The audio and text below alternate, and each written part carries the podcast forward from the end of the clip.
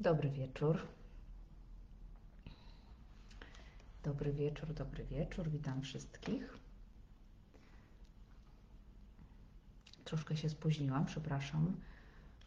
Jeszcze się tutaj namyślałam nad odpowiedzią dla pani Marianny na pytanie, które dzisiaj sobie weźmiemy na nasz warsztat poniedziałkowy. Mm, Po, poczekam chwilkę tutaj na Was, czy ktoś się tutaj zbierze.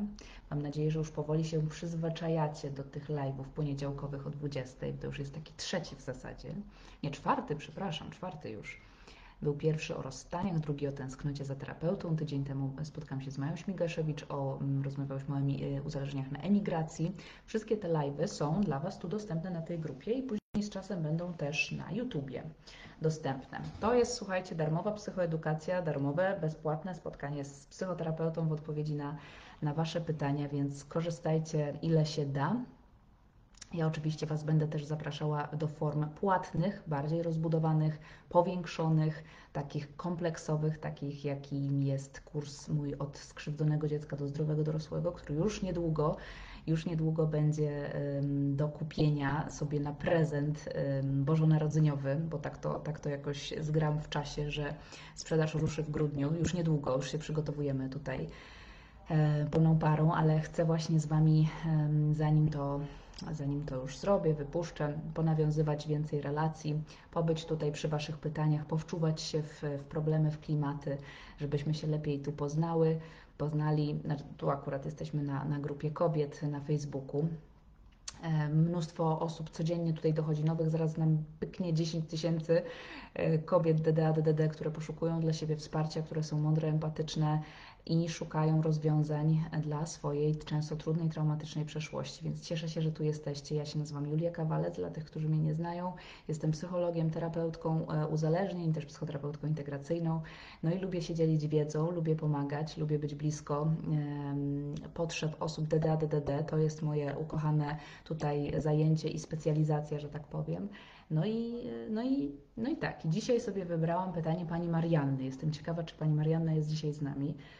Nie wybieram tych pytań tak, bo coś tam ktoś mi się bardziej podoba, czy nie, tylko jakby co, bo wiem, że dużo pytań też no, pozostaje gdzieś na parkingu pytań, ale wybieram takie pytanie, na które mam coś do powiedzenia. To jest moje kryterium, tak? Mam coś do powiedzenia, mam jakąś historię, mam jakieś przemyślenia swoje. E, także, także dzisiaj pytanie mm, o rodziców, którzy nie byli najgorsi, ale nie byli najlepsi, czyli byli ambiwalentni, czyli najtrudniejszy wariant rodziców według mnie, bo bardzo łatwo się odłączyć od rodzica całkowicie złego, a przynajmniej takiego, któremu gębę doprawiono, że to był ten zły alkoholik na przykład, a dużo trudniej się odłączyć rodzica od rodzica, który był i dobry, i niedobry jednocześnie. Coś dawał, coś zabierał. I tego dotyczy dzisiejsze nasze pytanie. I witam Was wszystkie. Widzę Panią Katarzynę, Panią Angelikę. Super, że Pani znowu jest Panią Ewelinę, Renatę. O, Pani Renata też moja kursantka i Panią Anetę. I super, że jesteście. Dajcie znać w komentarzu, skąd przybywacie, skąd słuchacie mnie. Ja jestem z Warszawy. Siedzę tu na Bielanach wieczorową porą. Także y, dajcie znać, będzie mi miło, kto tutaj jest ze mną. Y, Myślę, że pół godziny dajmy sobie takiego, takiej rozwojowej pigułeczki dzisiaj. Mam nadzieję, że będziecie mieć z tego swoje refleksje, swoje własne przemyślenia dla swoich rodzin i swojej przeszłości. Więc tak, kochane, pytanie pani Marianny brzmiało następująco. Tam jest też gdzieś, gdzieś to już zamieściłam. Y, Pani Marianna pyta. Pytam o konkretne strategie, które można by wcielić w życie. Jak rozmawiać z rodzicem, o którym wiemy, że się już nie zmieni?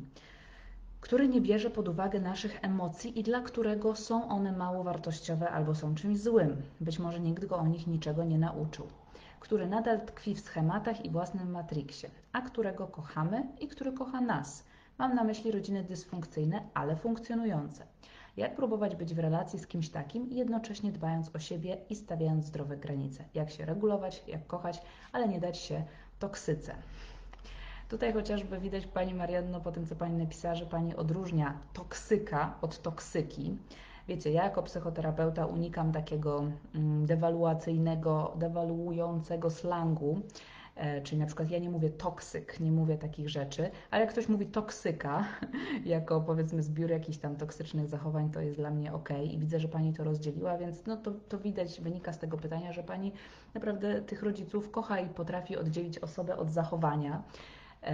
I to na plus, jak najbardziej. Natomiast wciąż bole, wynika z tego pytania, że boleje Pani nad tym, że y, oni nie reagują tak, jakby Pani tego chciała, czyli żeby oni nie, nie słuchają tych uczuć, tak, Pani, nie, nie biorą pod uwagę emocji, uważają, że są czymś złym czy wartościowym, tak.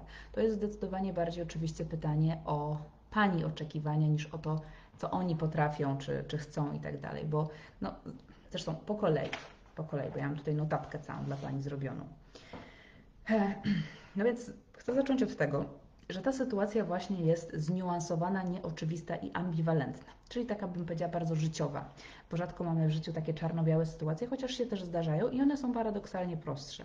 A taka ambiwalentna sytuacja jest bardzo popularna i trudna bo łatwiej jest się y, oddzielić od rodzica ewidentnie złego, krzywdziciela, pijaka, e, przemocowca, zwłaszcza tak jak wspomniałam, taki, który jeszcze został taki, jak to my mówimy w psychologii, indeksowany albo taki naznaczony, że to jest ten, który jest sprawcą e, zła w domu. To przez niego moje życie mu powie matka, czy, czy ktoś jest e, do niczego. To gdyby nie jego picie, gdyby nie jego choroba, gdyby nie jego jakaś dysfunkcja, to my byśmy byli szczęśliwi. Oczywiście to jest koluzja, to jeszcze inny taki psychologiczny termin, czyli taki rodzaj uwikłania, że w pewnym sensie muszę mieć blisko cały czas siebie, mojego kozła ofiarnego i mojego sprawcę moich nieszczęść, dzięki czemu ja mogę narzekać, a nie muszę brać odpowiedzialności za swoje życie i ruszyć tyłka, że tak brzydko powiem, do przodu i zająć się sobą tak? bo po prostu mam cały czas obok mojego sprawcy cierpienia i niestety bardzo często właśnie tak wyglądają dysfunkcje w rodzinie. Niekoniecznie jest to zaraz wielki, wielka przemoc, tylko to, że każdy każdego obwinia o to, że jesteśmy nieszczęśliwi. No i być może e, tego też dotyczy tutaj Pani, pani sytuacja, Pani rodziców. Więc łatwiej się nawet w psychoterapii, jak pracuję, odcinać od takich rodziców, nie brać od nich nic, nie brać od nich ani nic dobrego, ani nic złego i stwierdzić, dobra, on mnie nie, nie wychowywał, on był zły, ja nie chcę być taki jak on, zamknięty temat. To jest w pewnym sensie łatwiejsze, chociaż też nie powiedzmy najbardziej szczęśliwe rozwiązanie, bo. Mm, nie jest dobrze się w ogóle odcinać od korzeni. Nawet jak mieliśmy, no chyba, że, no dobra, okej, okay, może jakiś rodzaj y, dysfunkcji pod tytułem molestowanie seksualne, to uznałabym, że jakiś tam zbiór absolutnie odrażających, obrzydliwych zachowań y, wymaga pewnego radykalnego odcięcia. Ale bardzo wiele właśnie sytuacji nie wymaga radykalnego odcięcia od rodziny, wręcz przeciwnie, raczej wymaga w psychoterapii połączenia się ze swoimi korzeniami i zobaczenia, no z czego ja wyszłam, z jakiej linii rodowej, z jakich prawda, pokoleń jestem ja. I dobrze jest się właśnie podłączyć do tego. Oczywiście nie brać wszystkiego, ta roślina, żeby nie, zasycała, nie zasysała całej tej toksyki, jak to Pani określiła, tylko właśnie umiała oddzielać sobie ziarno od plew. Na tym polega też psychoterapia i w ogóle praca nad sobą. W każdym razie, wracając do tej sytuacji, to jest rodzic ambiwalentny, czyli taki, który dużo dał i dużo nie dał. A jak ktoś tak robi, to jakim jest rodzicem? Jest rodzicem uzależniającym. Na tym polegają uzależnienia, że dużo dają i dużo zabierają, ale finalnie więcej zabierają.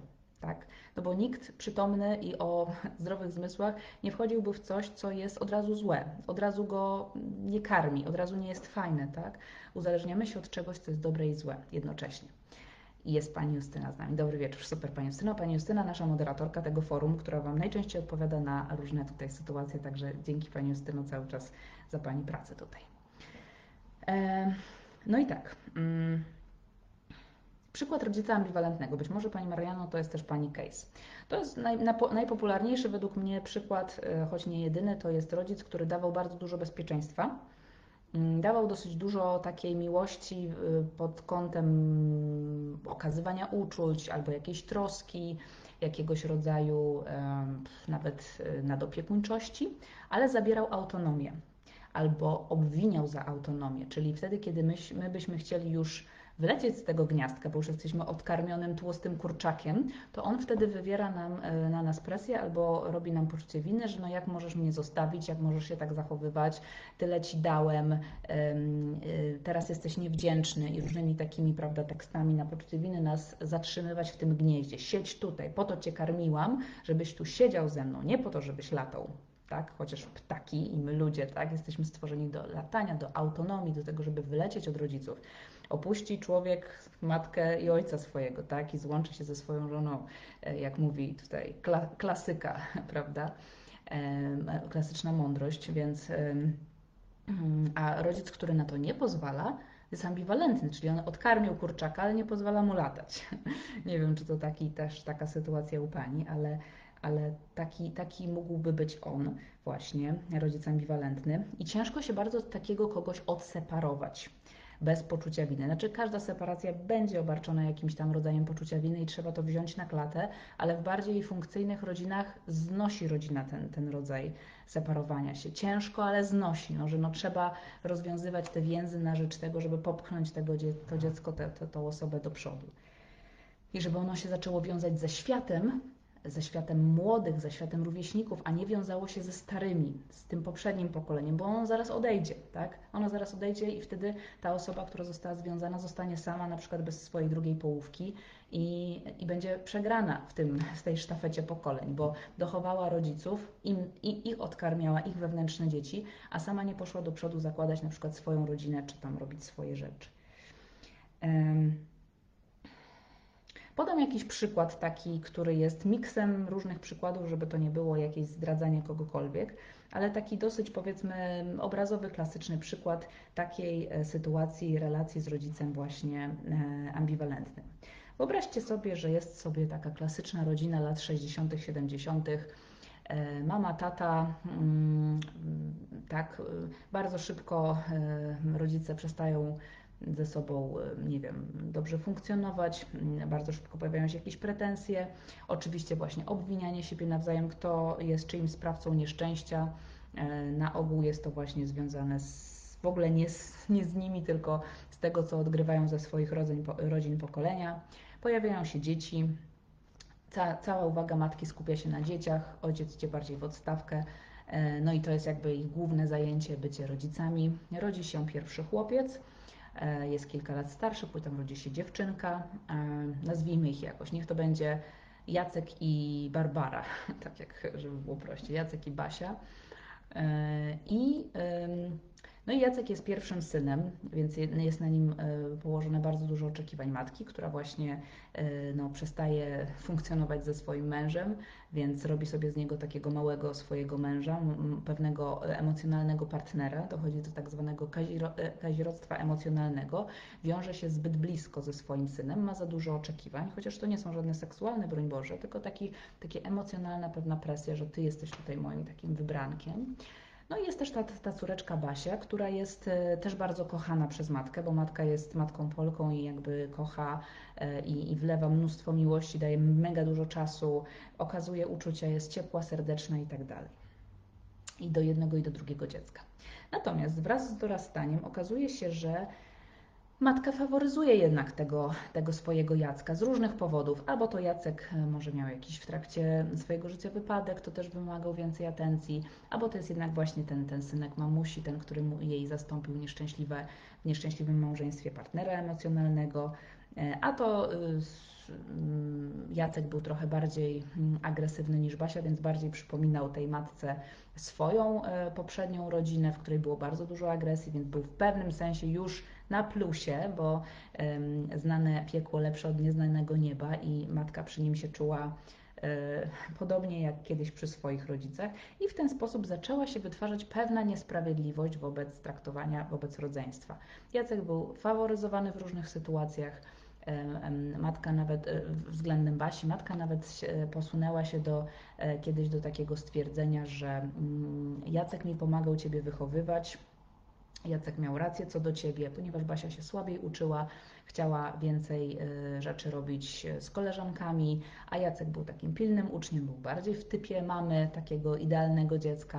No i właśnie zaczęła y, mm, się pojawiać taka niesprawiedliwość w tym traktowaniu, czyli właśnie no, niezaspokojona potrzeba sprawiedliwych, dobrych granic, powiedzmy. Ojciec tam już dawno był w odstawce, więc w ogóle nic nie miał do gadania, jak to wielu niestety mężczyzn y, w, w rodzinach.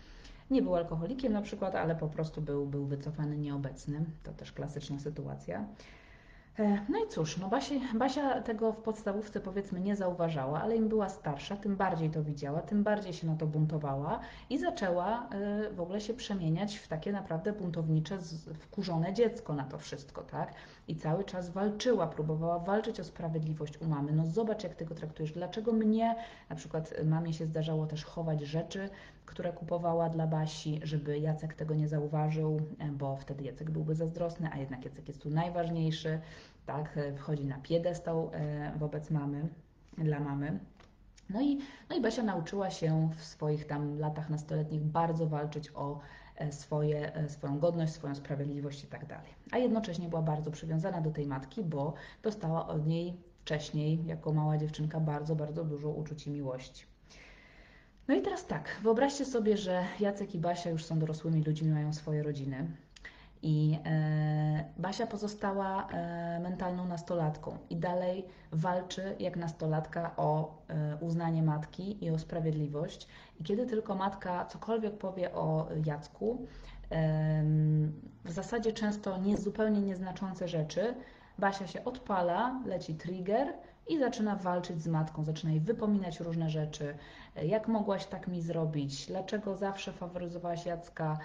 Teraz on ci, zobacz, nie pomaga, to ja ci pomagam i, i różne rzeczy, chociaż Matka jest starszą osobą, w ogóle nic nie kuma już z tego, o co tej Basi chodzi. Nie pamięta bardzo wielu różnych rzeczy. No i właśnie tak jak w przykładzie pani Marianny, ona nie szanuje tych emocji, bo ona nawet nie rozumie, o co w tym chodzi, o jakiej ty mówisz, o jakim faworyzowaniu. Przecież Jacek mi pomagał ciebie wychowywać. I to był ten klasyczny tekst.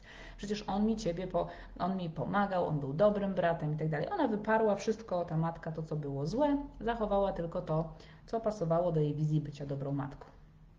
No i właśnie, i teraz do czego zmierzam, Pani Marianno? Bo tutaj mi chodzi o to Pani pytanie, tak? Czyli no właśnie, jest mnóstwo takich historii jak ta Pani, czyli że można powiedzieć, że ci ludzie jakoś dalej się kochają. Ta, ta Basia kocha swoją matkę, matka też ją kocha, ale kompletnie ta matka nie rozumie, o co, tej e, o co tej Basi chodzi. Jak nie rozumie tego konfliktu, nie rozumie tej walki o sprawiedliwość. Dzisiaj Basia jest już też kobietą um, słusznego wieku, i, i, a walczy jak nastolatka i często walczy naprawdę bardzo nieadekwatnie, bo my w dorosłości, jak walczymy za te dziecięce sprawy, to naprawdę stajemy się nieadekwatni, często trochę groteskowi. Ludzie tego nie rozumieją, ludzie mają prawo nam powiedzieć, że przesadzamy właśnie, tak? I no i ale przede wszystkim to my sami siebie niszczymy, to my psujemy sobie wtedy te relacje, a przede wszystkim relacje z samym sobą.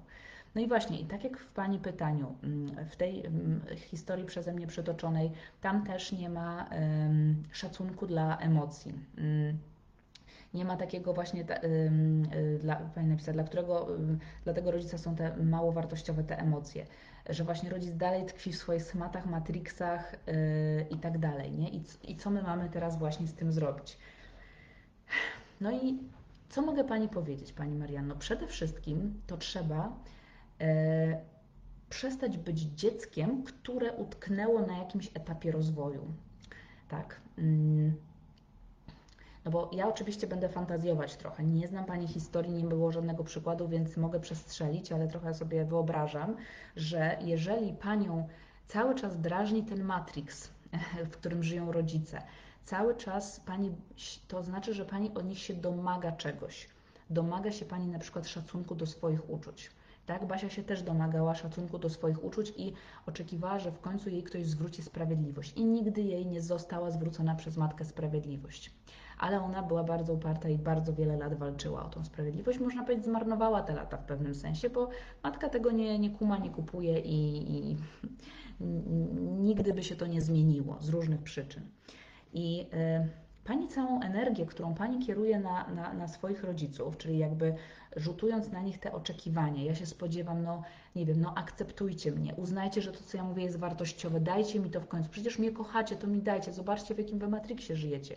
I Pani jest e, rozwojową babką, bo ja widzę tutaj nieraz Pani komentarze czy, czy jakieś posty, więc Pani się edukuje, Pani myśli i Pani jest w ogóle w innym etapie życia i na innym poziomie świadomości niż oni, więc Pani widzi ich Matrix i Pani ze swojego poziomu, Pani jest powiedzmy tu, oni są tutaj, Pani ze swojego poziomu próbuje ich jakby no, no bądźcie tu, bądźcie tutaj i nie bądźcie już w Matrixie. Jak nie będziecie w Matrixie, to będziemy na innej relacji, tak? No ale oni są tu. Nic Pani na to nie może poradzić. I Pani zadaniem jest po pierwsze zobaczyć trochę, jak było, jeżeli jest Pani może w psychoterapii, jak było, kiedy była Pani bliżej nich, kiedy była Pani w jakiejś przeszłości z nimi i, i w jakim momencie oni właśnie nie zaspokajali już przecież dawno temu Pani potrzeb i kiedyś Pani żyła razem z nimi w tym Matrixie i być może Pani utknęła na jakimś etapie.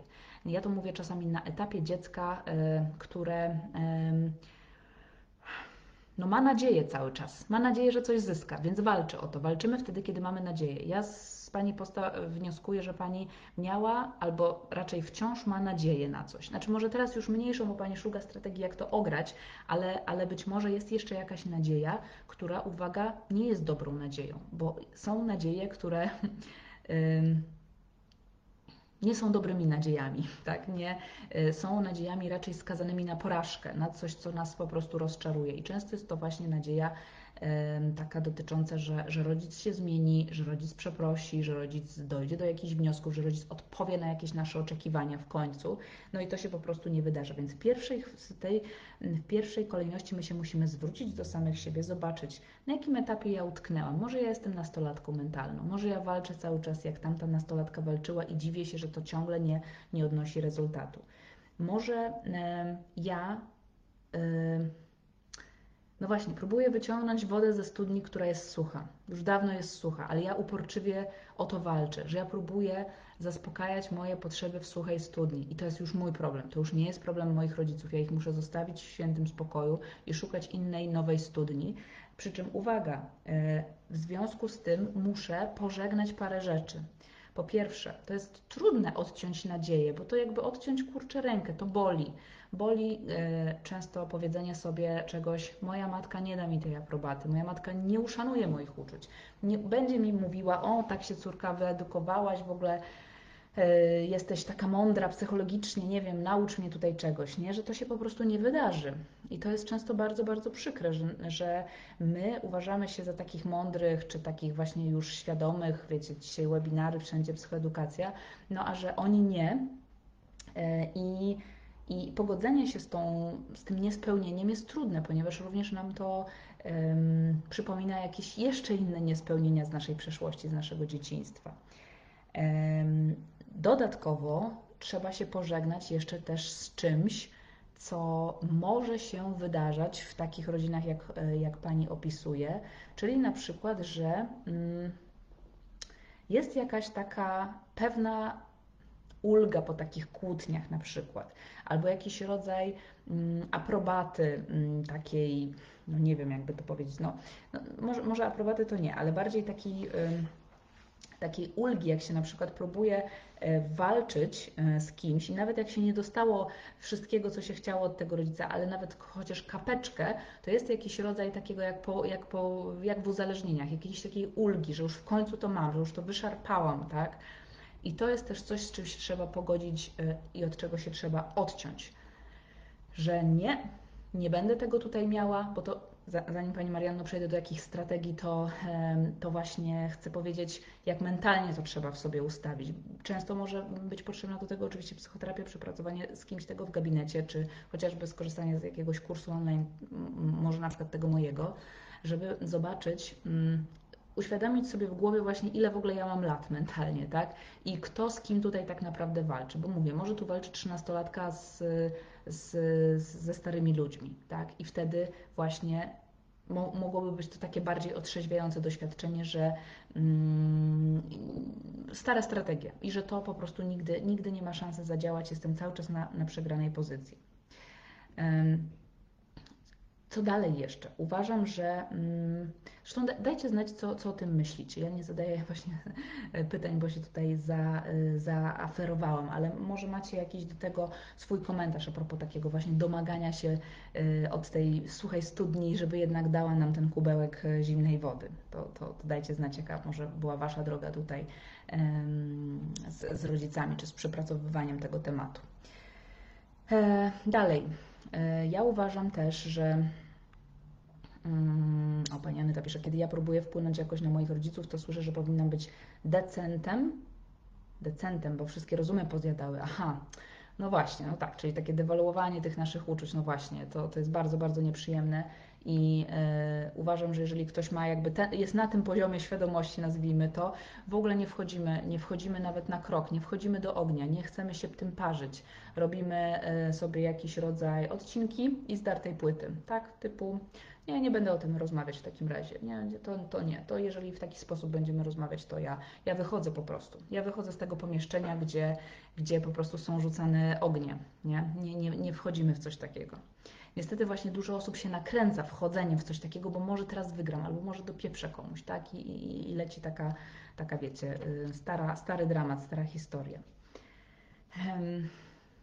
Jak będziemy się żegnać z tym dzieckiem, które utknęło w jakimś tam wieku, nastoletnim już niech będzie, jak będziemy się z nim żegnać, jak będziemy mówić mu, że już dosyć tego zachowania, jak będziemy mu mówić, trudno, coś musisz stracić, coś musisz opłakać, nie będziesz mieć idealnej mamy, nie dostaniesz od tej matki wszystkiego, co chcesz, to to dziecko w końcu ze z dziecka złego będzie smutne. Będzie smutne, będzie płakać w nas, e, ale dzięki temu ono dojrzeje ale musimy je ukoić. I czasami nie da się samemu, czasami dobrze jest z terapeutą albo z przyjacielem, żeby ktoś nas po prostu ukoił w tym takim, że no nie dostaniesz tego, nie dostaniesz tego piwa, nie dostaniesz tego narkotyku w osobie y, tego rodzica, w sensie wiecie o co chodzi, tak? Że, że, że to jest często już jak właśnie jak uzależnienie, to domaganie się czegoś, czego, czego nie możemy dostać. Że nie, że stop, trzymam ci granicę, płacz sobie tutaj, tak, ale. Yy, nie pójdzie, nie, nie, nie chce Cię narażać na kolejną potyczkę z ludźmi właśnie, którzy dla Ciebie, nie wiem, nie mają tej miłości, nie mają dla Ciebie aprobaty, nie będą Ci tego dawać, tak? Często to się też oczywiście wydarza w naszych dorosłych związkach. I to jest większy dramat, można powiedzieć. Tutaj to pół biedy, bo rodzice to jakby na ogół nie żyjemy z nimi na co dzień, a jak nasz nam mąż serwuje coś takiego, czy żona, no to jest, jest trudniej i często niestety kończy się to rozstaniem.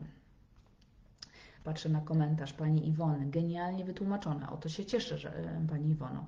Ja już zrozumiałam, że mentalnie w kontakcie z rodzicami mam 17 lat. Dokładnie pamiętam ten czas i sytuację, gdy powiedziałam dość i wyszłam z domu jako 17-latka. Słucham zaciekawiona, bo nie wiem, co z tym zrobić. Aktualnie od paru miesięcy jestem na odcięciu kontaktu. Okej. Okay. No właśnie, no super Pani sobie to e, tutaj e, rozważyła, tak, że no właśnie ja z nimi, z nimi się regresuję, bo my często, no właśnie z rodzicami, jak wchodzimy już na te święta, zresztą zaraz przed nami jakieś święta i i, i zobaczycie, tak, e, jakie często to jest trudne, znaczy zobaczycie, no wiecie pewnie, jakie to jest trudne doświadczenie, jak my się stajemy na przykład nieznośnymi dziećmi, gdzie już w dorosłości swojej funkcjonujemy naprawdę fajnie. Mamy wypracowane na przykład jakieś tam swoje mm, już, no nie wiem, inne funkcjonowanie, a tam znowu jest, znowu mam 17 lat, tak, 14. Co dalej?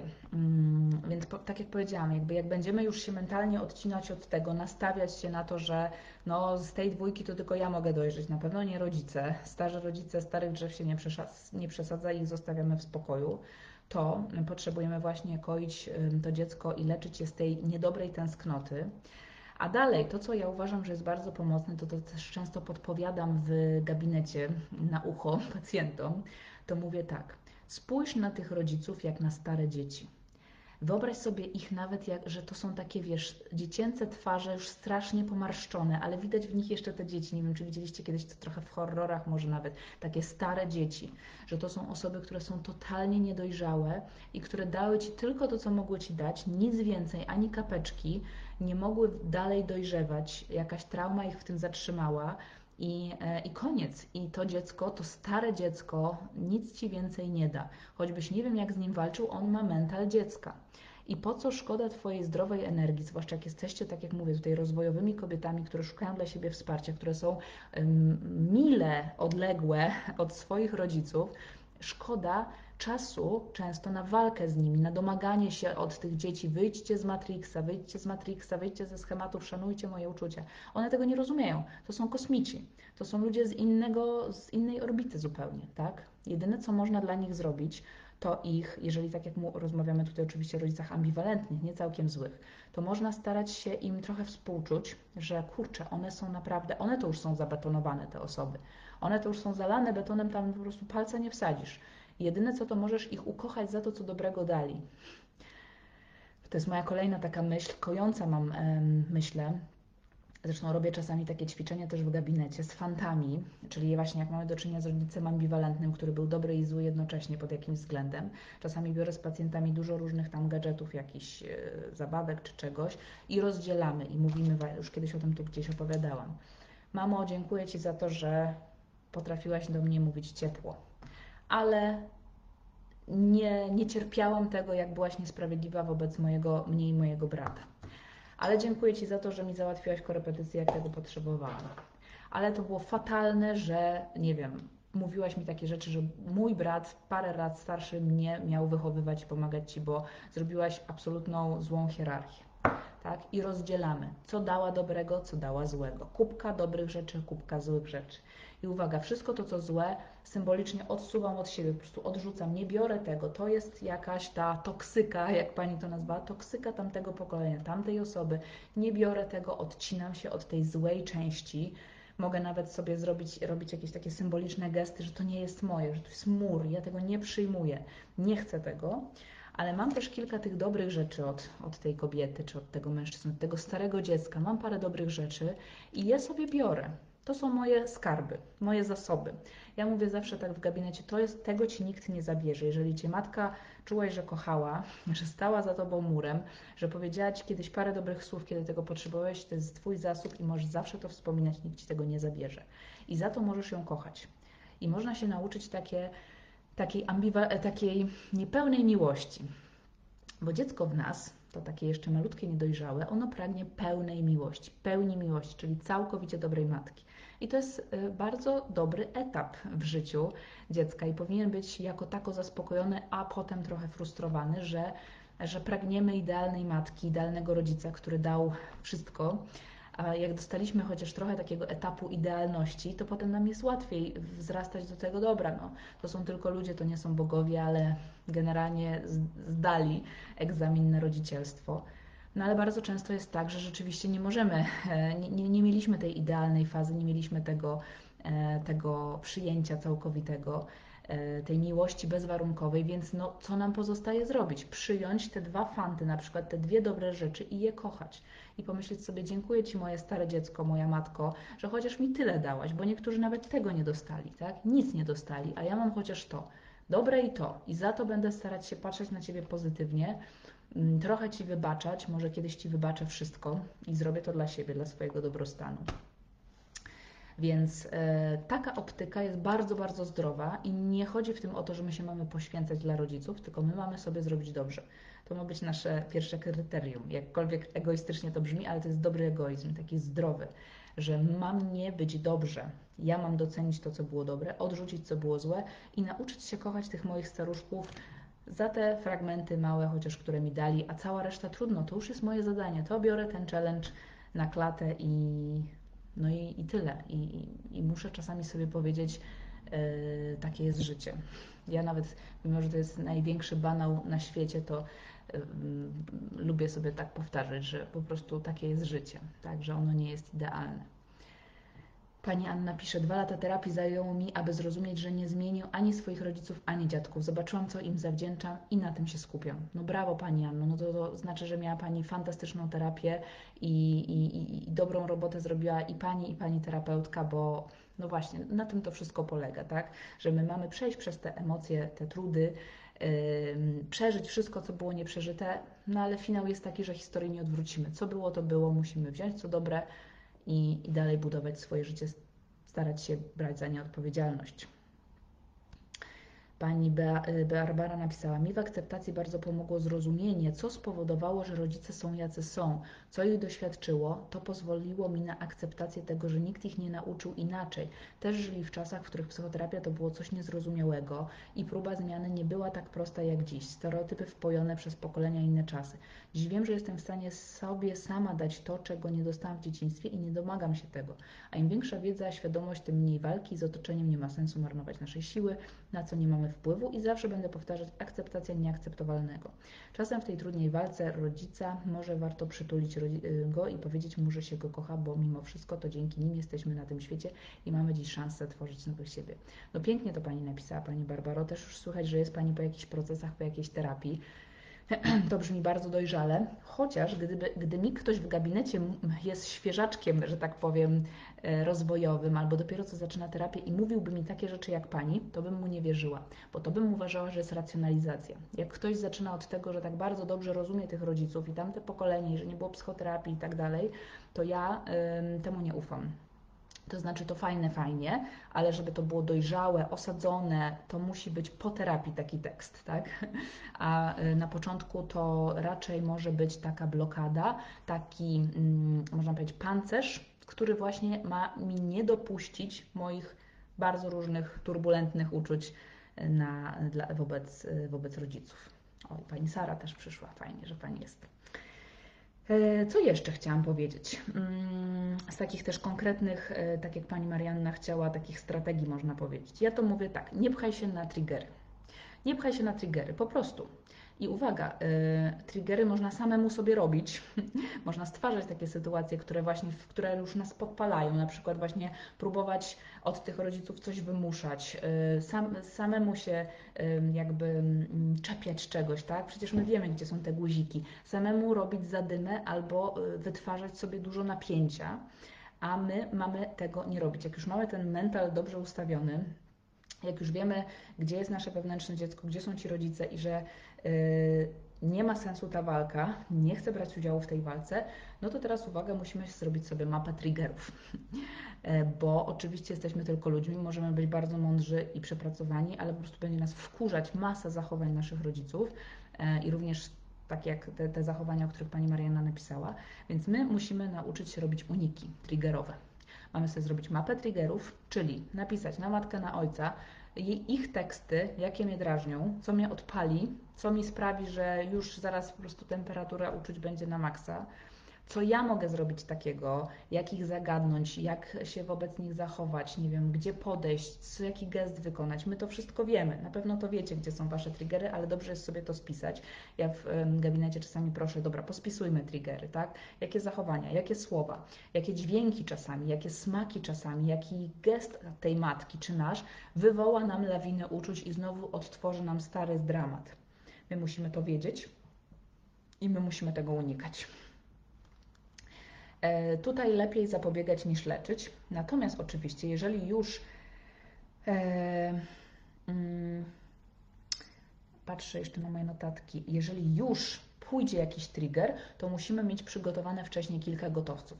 Jak będą święta, to będziemy też o tym rozmawiać. E, zresztą jest też jakiś live na, na ten temat na moim kanale na YouTube. Jeżeli kogoś jeszcze z Was nie ma na moim kanale na YouTube, to proszę wejdźcie sobie na Julia Kawalec Psychoterapia Integracyjna, tak samo jak mój fanpage. Zasubskrybujcie, tam już jest 60 filmów e, na wszystkie tematy DDowe, e, alkoholowe, współzależnieniowe, to jest cały tutaj ten, ten światek. Ten, ten światek naprawiamy i tam znajdziecie też, też różne porady i, i tak dalej. Natomiast tak, jak już poszły triggery, to musimy mieć gotowce. Ja to mówię zdarte płyty albo takie po prostu takie szablony.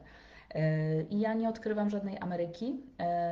Po prostu musimy sobie wymyśleć tekst w stylu e, nie będę o tym rozmawiać. Mamo, przepraszam, nie, nie, okej, okay, nie wchodzę w to. Ja też lubię, ja mam taki swój szablon, na przykład to niekoniecznie na rodziców, ale na sytuacje, w których czuję, że mam tu emocje i że już po prostu, o, zaraz, zaraz się utopię. To mi kiedyś mój psychoterapeuta podpowiedział taki tekst, nie będę brała udziału w opresyjnej sytuacji. Ja to często mówię, bo mi się to strasznie spodobało, że dlaczego, dlaczego na przykład nie chcę, chcę już wyjść albo coś powiedziałam e, w danym towarzystwie i nikt na to nie reaguje, to mówię, nie będę uczestniczyć w tej opresyjnej sytuacji i, i wychodzę na przykład, tak? Oczywiście ważne jest, to też w kursie od skrzywdzonego dziecka do zdrowego dorosłego, gdzieś też będziemy to poruszać, żeby zawsze zrobić drabinę eskalacji. Czyli my nie od razu e, z armatą na, na komara, jak to się mówi, że od razu opresyjna sytuacja wychodzę, tylko mogę chociaż dwa razy, jeżeli mnie na to stać, powiedzieć tej matce, tak? Nie mów tego, proszę nie rób tego, to mnie zaraz rozdrażni, zaraz wybuchnę, jak to, jak to się wydarzy. Dopiero gdzieś tam, nie wiem, po, po drugim, trzecim mogę powiedzieć, ok, nie biorę w tym udziału nie biorę w tym udziału i ja jestem odpowiedzialna za tą swoją reakcję ostatecznie. Ona mnie może prowokować niesamowicie ta matka, ale ja, moją odpowiedzialnością jest się zatrzymać. Ja lubię, jak, jak mi pójdzie trigger, też mi chodzi, y, y, latają mi triggery i też również w gabinecie, w którym siedzę, terapeutycznym nieraz ktoś mnie striggeruje, to ja sobie lubię też wyobrażać taką ścianę przede mną. Jeżeli mam taką szklaną ścianę, albo czasami taką kurtynę wodną. Ja mówię, że to, chociaż raczej chyba szklaną bardziej niż wodną, że mnie tutaj po prostu to nie jest o mnie. To mi ktoś wpuścił jakąś strzałę na, mój, e, na moją bańkę czy na moją ścianę, ale to w ogóle nie, ma mi nie pójść blisko serca, ma przede mną to spaść, to jest o nim, to jest na przykład o moim pacjencie. Ja wiem, że to nie było o mnie, pomimo, że mnie się oberwało. Najtrudniejsza robota psychoterapeuty to właśnie to, że obrywamy za rodziców na przykład. E, i, i, właśnie lecą te triggery na nas i te trudne emocje i, i, my musimy uczyć się właśnie terapeuci, żeby nie brać tego do, do środka, tylko żeby to spadło nam przed stopy i mówię, dobra, co tu się wydarzyło, tak? Co, yy, co poczułeś? Co to jest? Analizujemy to tak, żeby nie od razu pach, pach, pach, walka właśnie, bo to robimy właśnie w naszych rodzinach pochodzenia, czyli leci trigger, my go bierzemy, od, y, oddajemy jeszcze gorszym pociskiem, rodzic nam oddaje jeszcze gorszym pociskiem, bo wali w czułe punkty, które sam nam zainstalował. I my wtedy już wybuchamy na maksa i po prostu mamy stary dramat, nie? No to psychoterapia na przykład polega na tym, że odgrywamy znowu ten stary dramat, prędzej czy później popatrzymy na terapeutę jak na tą matkę czy ojca, odpali się trigger, ale tutaj bierzemy to, to co się tutaj wytworzyło między nami, to często takie gówno, że tak brzydko powiem, czyli coś bardzo, bardzo śmierdzącego i złego, ale bierzemy to pod lupę i dobra, co to było? Z czego to się wzięło? To nie jest przecież y, ode mnie, tak? To właśnie na przykład pochodzi z przeszłości. No ale właśnie, żeby nie odgrywać tego dramatu, naprawdę w swoich starych, w swoich rodzinach potrzebujemy bardzo dużo siły, bardzo dużo świadomości, E, często no, po prostu lat porażek, tak? I, i, i jakby e, obchodzenia takich, takich kółek. Natomiast no, zawsze istnieje szansa i nadzieja, że w końcu się zatrzymamy i mam nadzieję, Pani Marianno, tak jak mnie Pani tutaj słucha, że, że coś sobie Pani z tego weźmie i, e, i, i przyswoi sobie jakąś myśl właśnie, która byłaby taką, taką hamującą myślą. Ja sobie też jako hamujące myśli, tak jeszcze kończąc już pomału, a propos strategii, o które Pani pyta, lubię sobie też często zadać pytanie, co by zrobiła teraz moja zdrowa dorosła część, moja zdrowa dorosła Julia po jakim zachowaniu ja poczuję większy szacunek do siebie, a nie większą, większą żenadę na przykład, tak? czy takie rozczarowanie samą sobą. Bo ja, rodzice to wiadomo, że nas rozczarowują, ale że ja bym, o, pani e, Sara fajnie pisze, tarcza obronna na triggery, tak. Um, ale jak ja chcę się zachować, żebym ja miała do siebie szacunek, żeby ja, żebym ja po tym wszystkim pomyślała sobie, o Jula, to było dobre, to było super, tak? Tak się zachowuj. To jest właśnie, to jest, cała ta psychoterapia nie, nie poszła na marne. Właśnie tak chcę, żebyś się zachowywała, żeby to było dla Ciebie z korzyścią przede wszystkim. Więc takie pytanie, co zrobiłby mój zdrowy dorosły? Oraz na przykład e, ja sobie też próbuję zawsze zrobić takie stop, takie mocne stop, czyli jakby lecą te impulsy, lecą nam te emocje, czasami nawet jakąś taką wizualizacją, że mi spada jakaś taka kłoda, czy taka zapadka i mówię, dobra, chwila, chwila, chwila, stop, stop, stop, stop, czy ja zaraz nie będę żałowała tego, że mi pójdą te emocje? Co jest dla mnie najlepsze w tej sytuacji? Nie? Że też taki wewnętrzny opiekun, żeby się żeby się włączył analizator, czy na pewno tego chce, czy na pewno znowu chce brać udział właśnie w tym, w tym wyciąganiu wody z, z, z suchej studni, jak ja, jak ja to mówię, lubię tą metaforę. A na koniec, już zupełnie koniec, dla osób, które są wierzące, e, lub mają jakiś, jakąś duchowość, to polecam też pomyśleć sobie o tym właśnie tak metafizycznie. To znaczy, że ja lubię tak pomyśleć, czasami te dusze zrobiły co mogły, może. Może nie, nie, nie wierzę w jakiś determinizm, wiecie, że wszystko tutaj każdy odgrywa jakąś rolę w tym teatrzyku, ale że może te dusze zrobiły co mogły i nie mogły nam nic więcej dać, tak? Wypełniły swoje zadanie na tyle, na ile umiały i już więcej od nich wziąć nie możemy. Wzięliśmy tyle, ile mogliśmy, dalej nasza dusza ma szukać e, rozwiązań gdzieś indziej, w innych ludziach, ma pozyskać to, czego chce, nie tutaj, odebrać tylko jakąś lekcję, e, odebrać jakiś przekaz z tej sytuacji, wziąć go do siebie i iść dalej w świat. Albo nawet uczyć się, to już dla osób, które są już po terapii, bo to, to jest y, wyższa szkoła jazdy, to znaczy uczyć się ich kochać pomimo to, mm, i w jakiś sposób wznieść się ponad, nazwijmy to tak. Nie bardzo chcę wchodzić w duchowość, bo to nie jest moja rola tutaj, ale, ale dobrze wątki niektóre takie duchowe integrują nasze takie, wiecie, właśnie wybaczanie tym rodzicom, wznoszenie się ponad, takie um, odrzucenie tych roszczeń, tych pretensji, po prostu pójście sobie dalej swoją drogą, zostawienie ich tam, gdzie są. No, to tak mniej więcej, nie, nie, nie chciałabym właśnie za, za bardzo drążyć. Dajcie znać, co o tym myślicie, co sobie z tego wszystkiego bierzecie. Jeżeli czujecie, że ten przekaz był dla Was dobry, wartościowy, dajcie łapkę też w górę dla mnie na znak tego, że, że to jest przydatne. E, czy, czy właśnie jakieś zdanie Wam tutaj wpadło do głowy, czy, czy jakaś myśl, to, to bardzo chętnie to przeczytam e, i, e, i będę się cieszyć, że się rozwijacie. Tyle na dzisiaj, moje drogie. Tak jak mówię, y, już niedługo będzie, będę y, tutaj Was zapraszać do, do mojego kursu y, od skrzywdzonego dziecka do zdrowego dorosłego. To będzie taki kurs dla początkujących DDA, DDD, którzy są na początku drogi i chcą sobie to wszystko poukładać. O co w tym wszystkim chodzi w ogóle? Dlaczego, dlaczego ja? jak w tym serialu, dlaczego ja? Na takie pytania będziemy sobie odpowiadać. Więc to będą takie basic steps, takie początki. Dla osób, które już są daleko, daleko w rozwoju, to nie, nie będzie najlepszy kurs, ale no oczywiście z ciekawości można. E, będziemy trzy miesiące pracować od stycznia do marca. Także y, będę zapraszać już wkrótce, wkrótce chętne osoby. Tymczasem, co jeszcze mogę Wam polecić? Jeżeli ktoś szuka psychoterapii online, to mamy jeszcze kilka miejsc u, u moich terapeutek e, online, stacjonarnie też tutaj prowadzimy z Kamilą Kuprowską Stępień na Bielanach e, mm, ośrodek, więc mamy jeszcze u naszej jednej terapeutki też kilka miejsc. Pracujemy zespołowo, wspieramy się, więc wiecie, też, też kilka głów zawsze myśli nad tymi mm, tutaj problemami, także jeżeli poszukujecie albo ktoś z Was bliski, to, to zapraszamy. No i fajnie, i widzę, że Wam się podobało. Kilka osób tutaj napisało, że, że wartościowe, że fajne. Super, to ja Wam bardzo dziękuję za dzisiejszy wieczór. E, prawdopodobnie, jeszcze to potwierdzę, widzimy się znowu za tydzień o 20. Znowu wybiorę jakieś pytanie. Zostawiajcie swoje pytania mm, tam pod kafelkami, które tu wypuszczam. No i tyle. I dziękuję e, Wam bardzo za dzisiaj. Trzymajcie się. Dobrego wieczoru.